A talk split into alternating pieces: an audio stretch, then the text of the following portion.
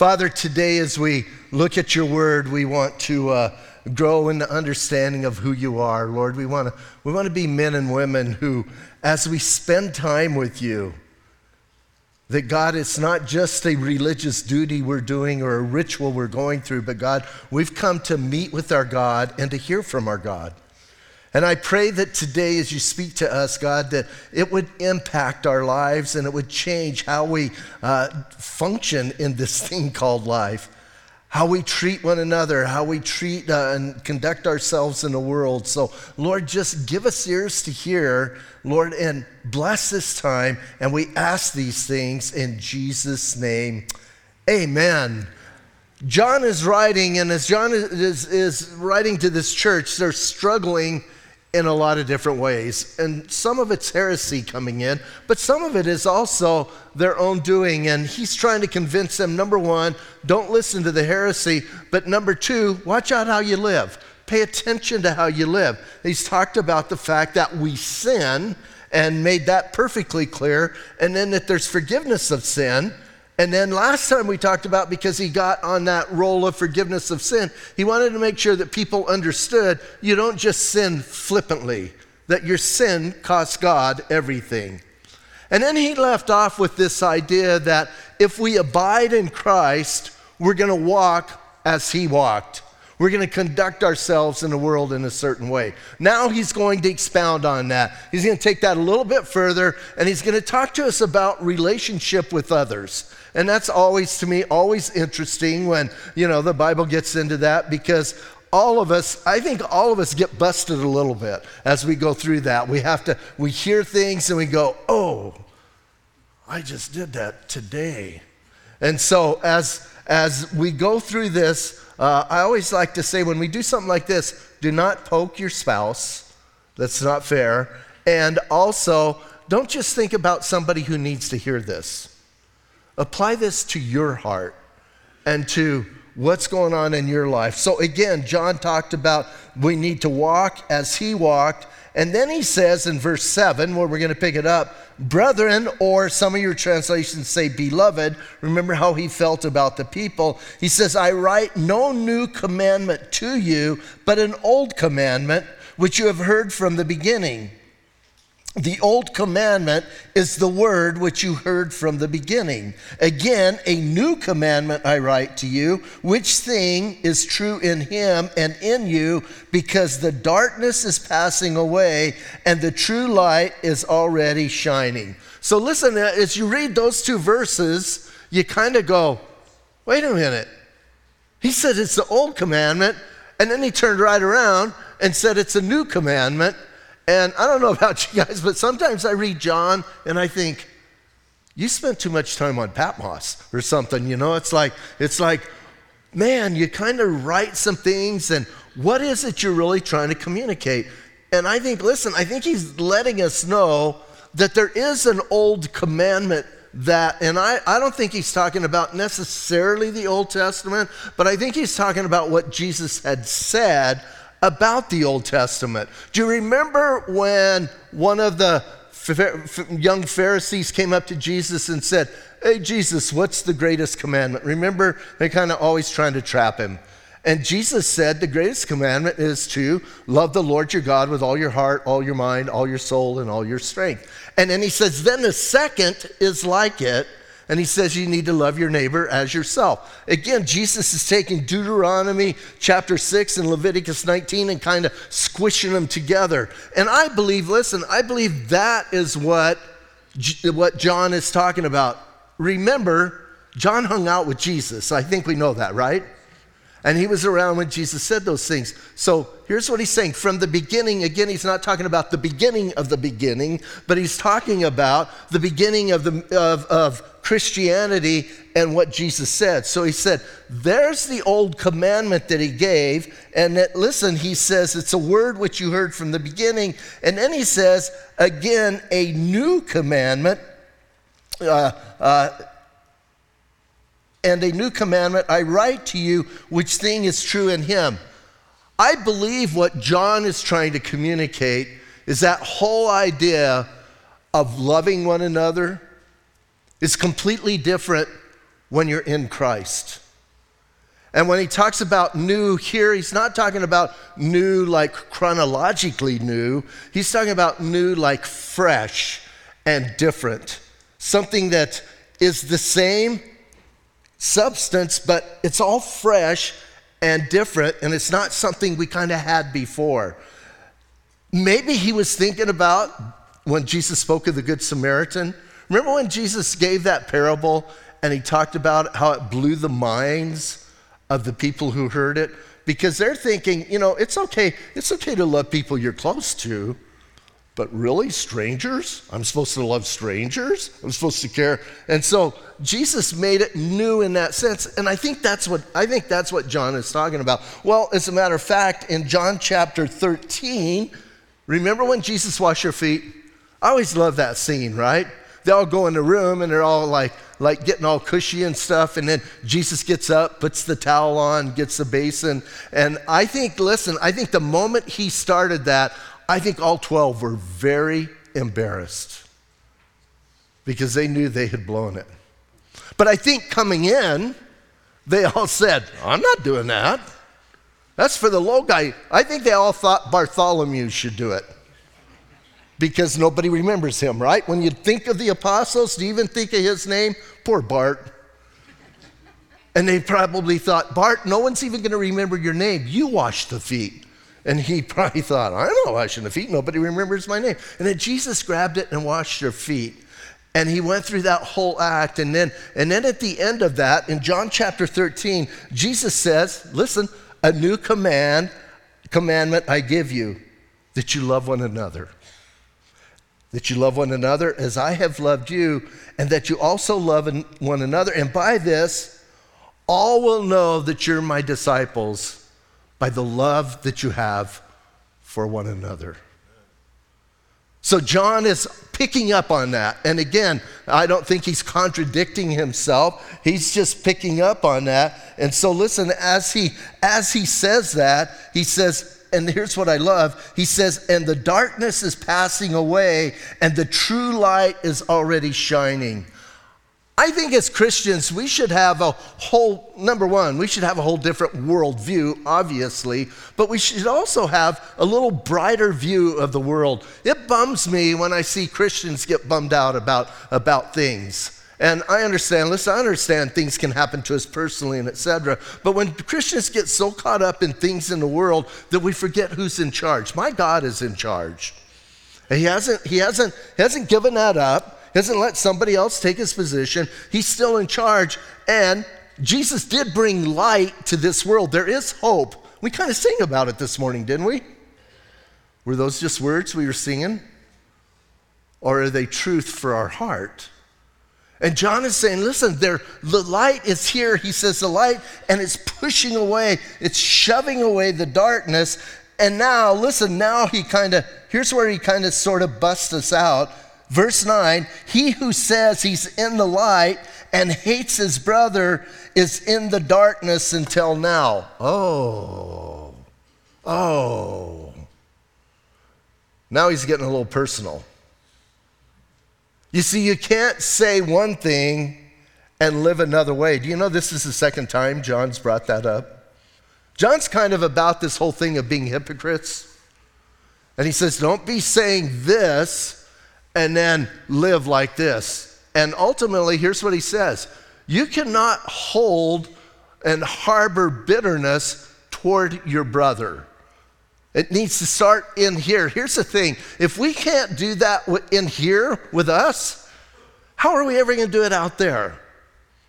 And somebody does something, somebody does something to us in the, in the body of Christ, and we get all, and we get all angry. And then pretty soon, listen, you're sitting at the opposite side of the church where you used to sit because you don't want to even be near them. Or you change services. You we're kind of blessed here. You get mad at somebody, you can go to a different service. You don't even have to see them. And we do things like that. We think, it, we think it's okay.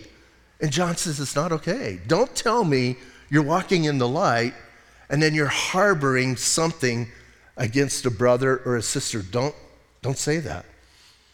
Because in reality, here's the thing you're still in the dark.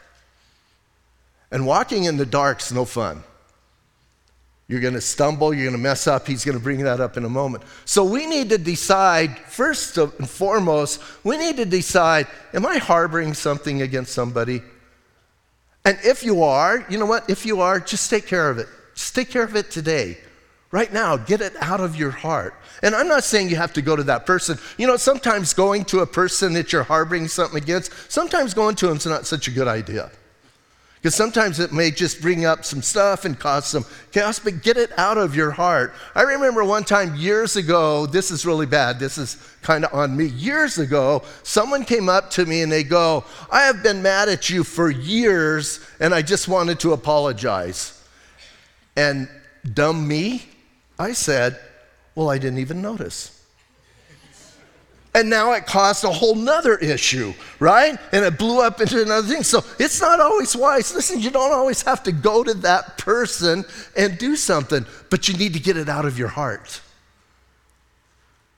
We read earlier in this letter that when we sin, if we confess our sins, He's faithful and just to forgive us of our sins and to cleanse us from all unrighteousness. Listen, all of this is going together. So get rid of it. Now, I just want to encourage us as a body of Christ. If there's something going on, get rid of it now. Get it out of you. Do not let it eat you. And most importantly, stop walking in the dark because if you continue to walk in the dark, here's what he says in verse uh, 10. He, oh, well, well, we'll talk about it in a minute, but verse 11. But verse 10 says this He who loves his brother abides in light, and there is no cause for stumbling in him. so here's what he's saying if you stay in the dark, what's going to happen in the dark? Ultimately, you're going to stumble, right? You're going to trip. You can't see what's going on.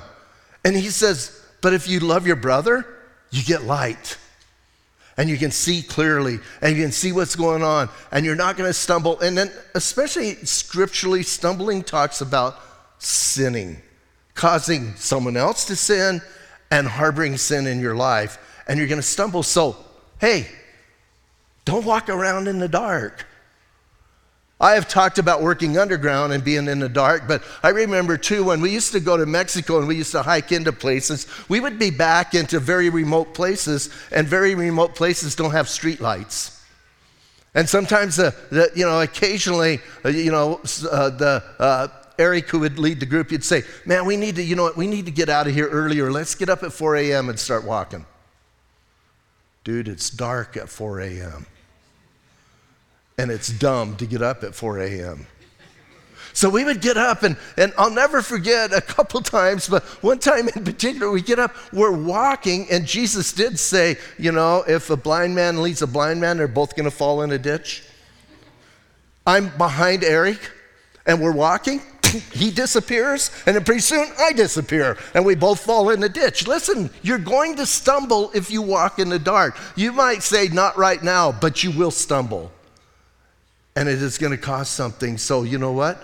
Love your brother. Take some time. Love that person. And here's what I do in my life. Listen, in my life, I, I, I try and do this checklist for me am I really loving that person? And, you know, mostly this deals with my wife and I. When, whenever we have a discussion and we're discussing something, I try and I try and like do this self-evaluation. Hey, am I loving her right now? Am I really loving Gaynell? How can I tell if I'm loving her? And we're not talking about the emotional part of love. We're talking about the agape love. How can I tell if I love her? Well, I usually go to 1 Corinthians chapter 13. Love is patient, love is kind. And I start going through that and I start thinking in this situation, this circumstance right now, am I being those things? If I'm not being those things, then guess what? I'm not loving my wife. And in other relationships, if I'm not being those things in First Corinthians, then I'm not loving that individual. And we need to know that. Here's what, here's what it says. I, I write it down because I have it memorized in two different uh, translations, and it gets all people go, dude, you don't even know what that says. Love is patient, love is kind. It does not envy. Think about this. Think about this in relationship with others. It does not boast. It's not proud. It is not rude. It's not self seeking, it's not easily angered, There's a big one, huh? It keeps no records of wrongs. Oh. You harboring something? Get rid of it. Love does not delight in evil, but rejoices with the truth. It always protects, always trusts, always hopes, always perseveres. Love never fails. And we need to think about that in relationships. Listen, especially with our spouses, but with other people when I'm having, maybe I'm having a disagreement with somebody and I need to self evaluate am I doing okay? Am I really loving my brother at this moment? I'm not telling you to be a doormat, I'm telling you to check your heart and make sure you're in that place because that's what John says. Because I don't want to, listen, I don't want to stumble and I surely don't want to stumble somebody else. And then he says this He says, But he who hates his brother is in the darkness. Oh. I kind of sometimes like to call people out on stuff like this. When they say stuff, I'll say, huh, you're not loving right now. Yes, I am. Well, you're being a little bit rude, and that's not loving. Or I will tell them, you're kind of in the dark. You want a flashlight? And they, that's why people don't come to me for counseling. I just hand them a flashlight. Here, you need this because you're walking around in the dark. And we can stumble and fall and mess up. I was reading a thing, a story about a guy, I don't know if it's true or not. The guy's looking down a pathway and this light is coming and it's kind of it's kind of like going all over the place. You know, sometimes at night, like and, and this person's got this light and it's going all over the place and they're thinking, what are they doing? That's kind of weird. And he's got closer, the guy has a white cane and a flashlight. And the flashlight's going all over the place. And he finally gets to him and he says, Are you blind? And he says, Yeah. And he goes, What's up with the flashlight? Like, usually blind people don't need a flashlight, right? He goes, What's up with a flashlight? He goes, Oh, it's not for me. It's so other people don't run into me. Hmm. Walk in the light, right? And let it shine around you. And then he says, Listen, if you hate your brother, you're in the darkness. And he says, And you're not only in the darkness, you walk in the darkness, and you do not know where you're going because the darkness has blinded his eyes. Wow. Here's a quote from Richard Nixon. It's kind of weird to quote Richard Nixon. This is my favorite quote. Always remember Others may hate you, but those who hate you never win unless you hate them back. Then you destroy yourself. That's pretty powerful, isn't it? When you think about that's that's kind of what John is saying. You're going to walk around in the darkness and stumble around and do things, or you're going to walk in the light. So now he laid all that out. Listen, he laid all of that out. And some of that sounds good, but then some of us are going, but I, how do I, how do I really like make this part of my life? How do I do that? And I think, listen, I think 12, 13, and 14 are kind of a parenthetical thing he plugs in to let us know how can I really walk in the light? How can I do that? And I think, listen, I think bottom line, he's giving us something really good in this section, although it's a little bit complicated. And I always wonder when something like this it gets a little bit complicated. It's written kind of, if you look at it, it's kind of, you know, written in a, a poetry form, and you're kind of going, I don't, I don't quite, I don't understand what's going on here. So I'm gonna like, I'm gonna read it. We're gonna look at a big picture of it, and then we're going to kind of break down a couple things that people have problems with, and then hopefully break down and get it for a reality in our hearts. So, John writes, again, I think this is parenthetical as he's talked about loving and hating and walking in darkness. And then he says in verse 12, I write to you, little children, because your sins are forgiven you for his name's sake. I write to you, fathers, because you have known him who is from the beginning. I write to you, young men, because you have overcome the wicked one. I write to you, little children, because you have known the Father. I have written to you, fathers, because you have known him who is from the beginning. I have written to you, young men, because you are young, or because you are strong, and the word of God abides in you, and you have overcome the wicked one. So, listen, first and foremost, here's what I want us to understand big picture of this. Here's what I want us to get a hold of. John is telling us truths about who we are in Christ. He's saying this is the reality of who you are in Christ. Your sins are forgiven. You know God. You can have victory over the, over the evil one. He's letting us know this is some reality for you to get a hold of so that you walk in the light and not in the darkness. So you learn how to love your brother and not hate a person. So I think he gives us that great information that's good for us. So if you just get that from that section, that's good enough. It always, you know, it always cracks me up when you hit things like this and you start studying them and you start breaking them down. Then the brainiacs make them so complicated you can never figure it out, and you go like this. Well, I don't know what it means. I'll just go to the next verse. So first of all, he says that. Then now we need to kind of figure out why does he use those phrases? I write to you, little children. I write to you, fathers. I write to you, young men. I write to you, little children. Why, why, does, he, why does he use those? And I think, I think he's making a point. The very first one in verse 12, when he says, I write to you, little children, that's the same word that he used in verse 1. My little children. Same Greek word speaking about, listen, speaking about people who are born again. Oh, in other words, I think verse 12 is everybody. He's talking about everybody, the body of Christ, those who are saved. Because what does he say? I write to you, little children, because your sins are forgiven, right? He says, he says, you need to know that. Your sins are forgiven for his name's sake. Listen, your sins aren't forgiven because you're a good person. Your sins aren't forgiven because you go to church. Your sins aren't forgiven because you read your Bible. Your sins aren't forgiven because you pray a whole bunch. Your sins are forgiven for His name's sake. It's because of Him. So I think that's the first one. Then when he writes to fathers, and then he writes to young men, and then he writes again to little children at the end of verse 13, what is he doing? I think he's kind of, I think he's talking about stages in our Christian life. The word for little children in verse 13 is a word that is more like somebody who's under a parental care. So we kind of understand that, right? Especially as our kids are younger, we put up boundaries, we do things for them. Why? Because we love them and we care for them. And I think that's what he's talking about when he talks about those. So I think he's talking about stages in our Christian life and maturity levels in our Christian life. Hey, when we're first saved, we're like little children, right? I, I personally, I love people who just get saved because they're so raw and there's, there's like some of the world still left in them, and they do some of the most bizarre things. And I like to watch, you know, the mature believers around them freak out. It's just fun. Because what new, hey, man, someone just comes to the Lord and we expect them to be a saint.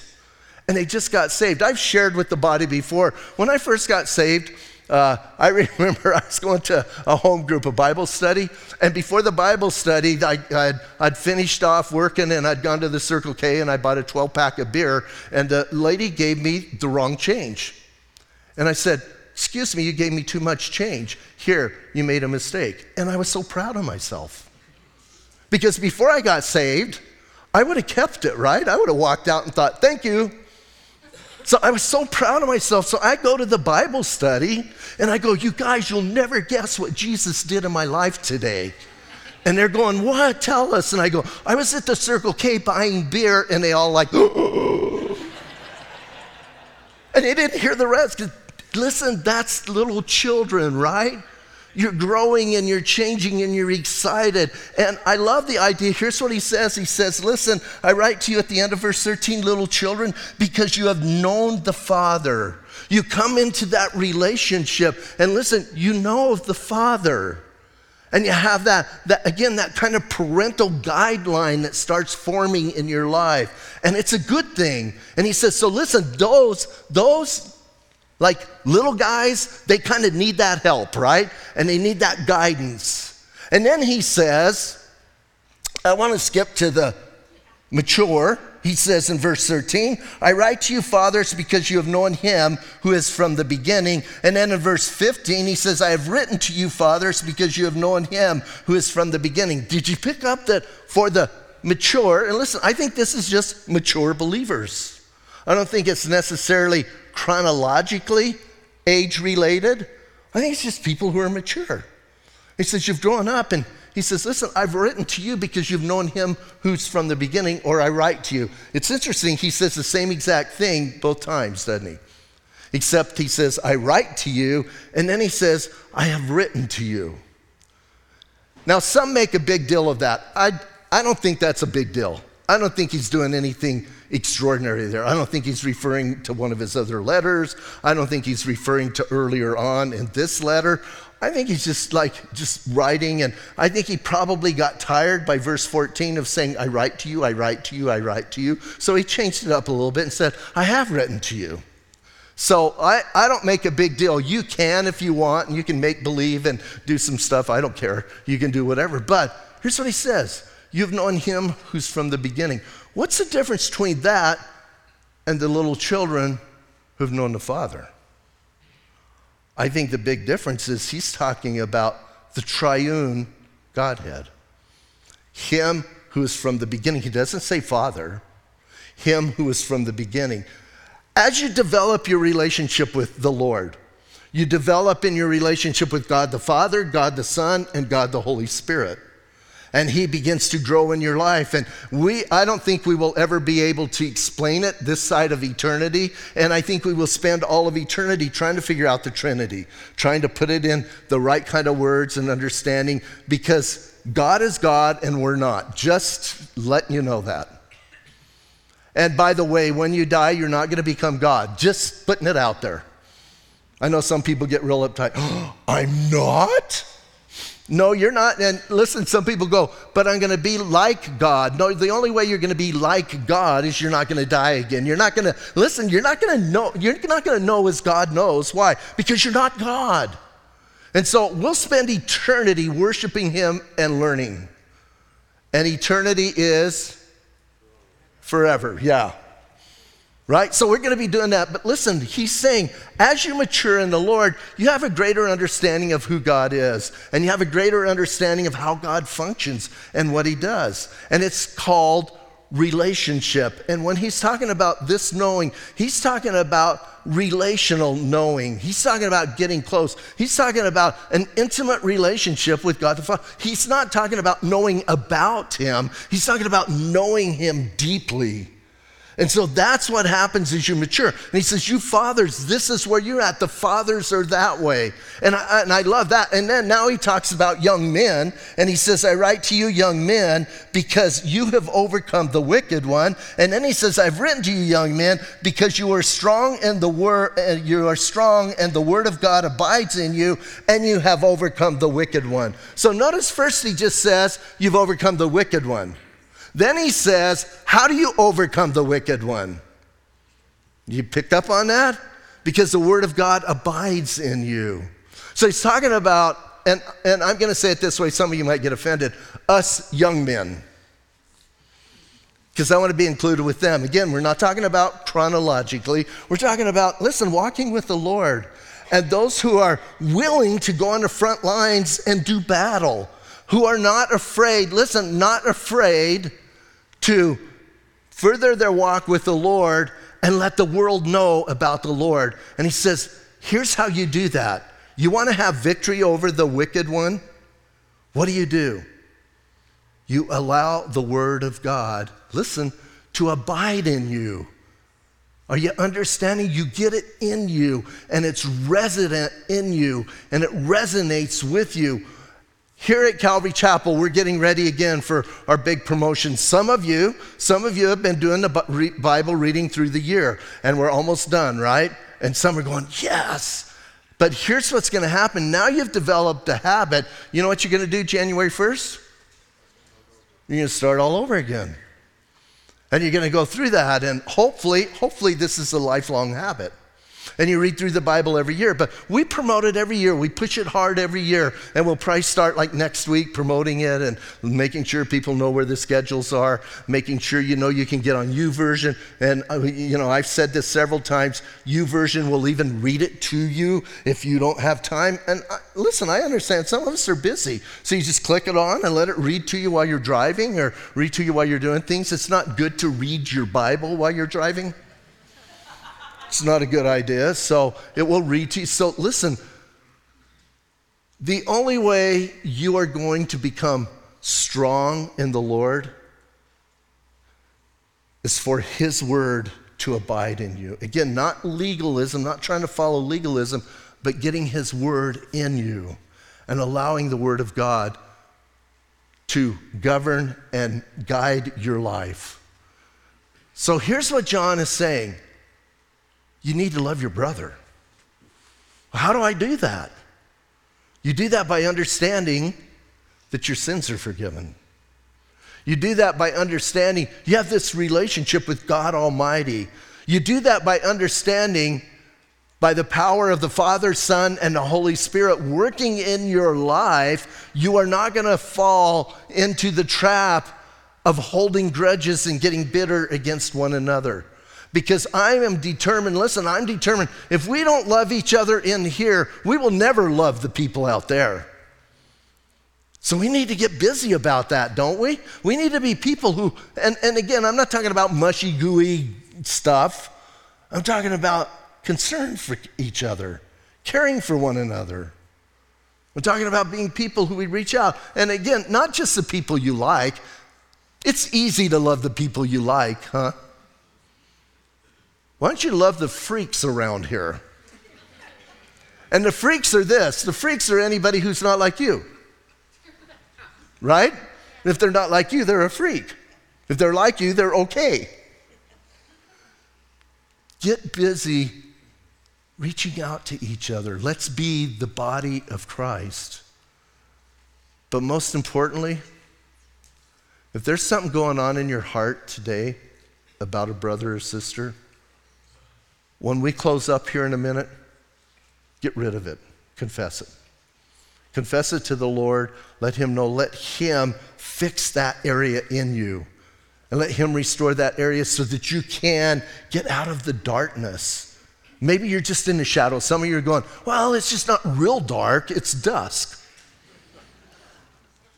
I hate to drive at dusk. How many of you, how, right? Driving at dusk is worse than driving at night because the lights don't help that much. And so some of you are just dusky. so if you're dusky, get it fixed, get it right. Go before the Lord and let Him heal that area. And here's the thing now you can see clearly to walk and to love Him and to let the world know about Him. Let's stand up and pray.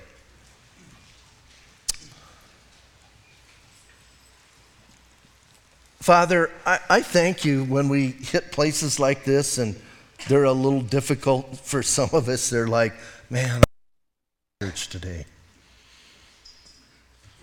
Because they hit us right where we're living. This is this is getting kind of down to the nitty gritty. And I pray, God, I pray that,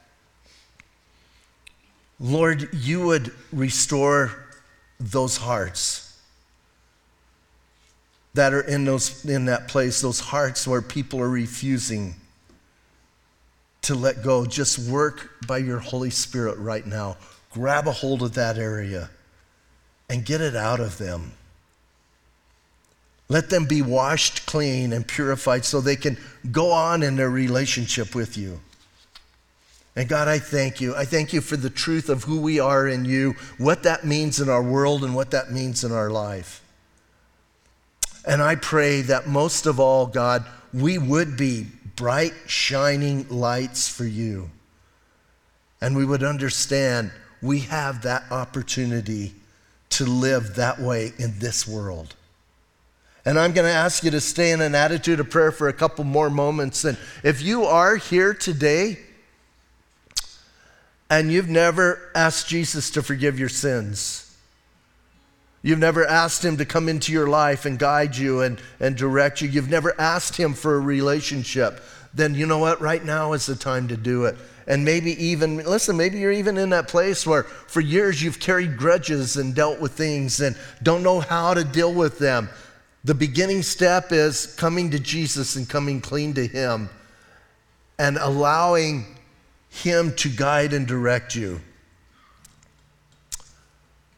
If you want to do that, the first thing you have to admit is that you're a sinner.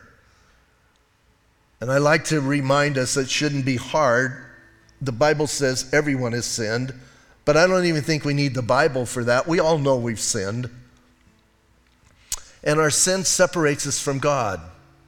We've offended a holy God. I, I, I hope we know that. And that's the bad news. Well, it gets a little worse. Our sin has earned us God's wrath for eternity. That's what the Bible says. That's the bad news. The good news is Jesus Christ came and took your punishment. He took the wrath you deserve and he healed that in a moment, in an instant of time. That's why he had to be God, and that's why he had to be man. And he took our place and he took care of that for us. Now, today, he holds out for us here, here's a receipt. Your debt is paid in full. Take it. And if you've never taken that from him, if you've never received his forgiveness and, and that full payment, today is the day to do it. I'm going to lead you in a prayer. And it's going to be a simple prayer. And yeah, I'm kind of putting words in your mouth. I'm just trying to help you out. And you can say this prayer with me out loud. You can say it silently, but it's got to be sincere. It has to come from your heart. If you're backslidden, come home. Man, come back to Jesus. I like to say it's time to front slide. If you backslid, front slide and come back. If you're watching online, you can say the prayer right where you're at and, and just Call on the name of the Lord. You don't have to be in this building. Jesus, today, I confess to you that I am a sinner. I'm sorry that I sinned against you, God. And right now, I'm asking you to forgive me. Jesus, Thank you for dying for my sin. Thank you today for your forgiveness. And right now, I'm asking you to come into my heart and change me. Jesus, I want you to come into my life and guide me. Today, I want you to be my Lord and my Savior.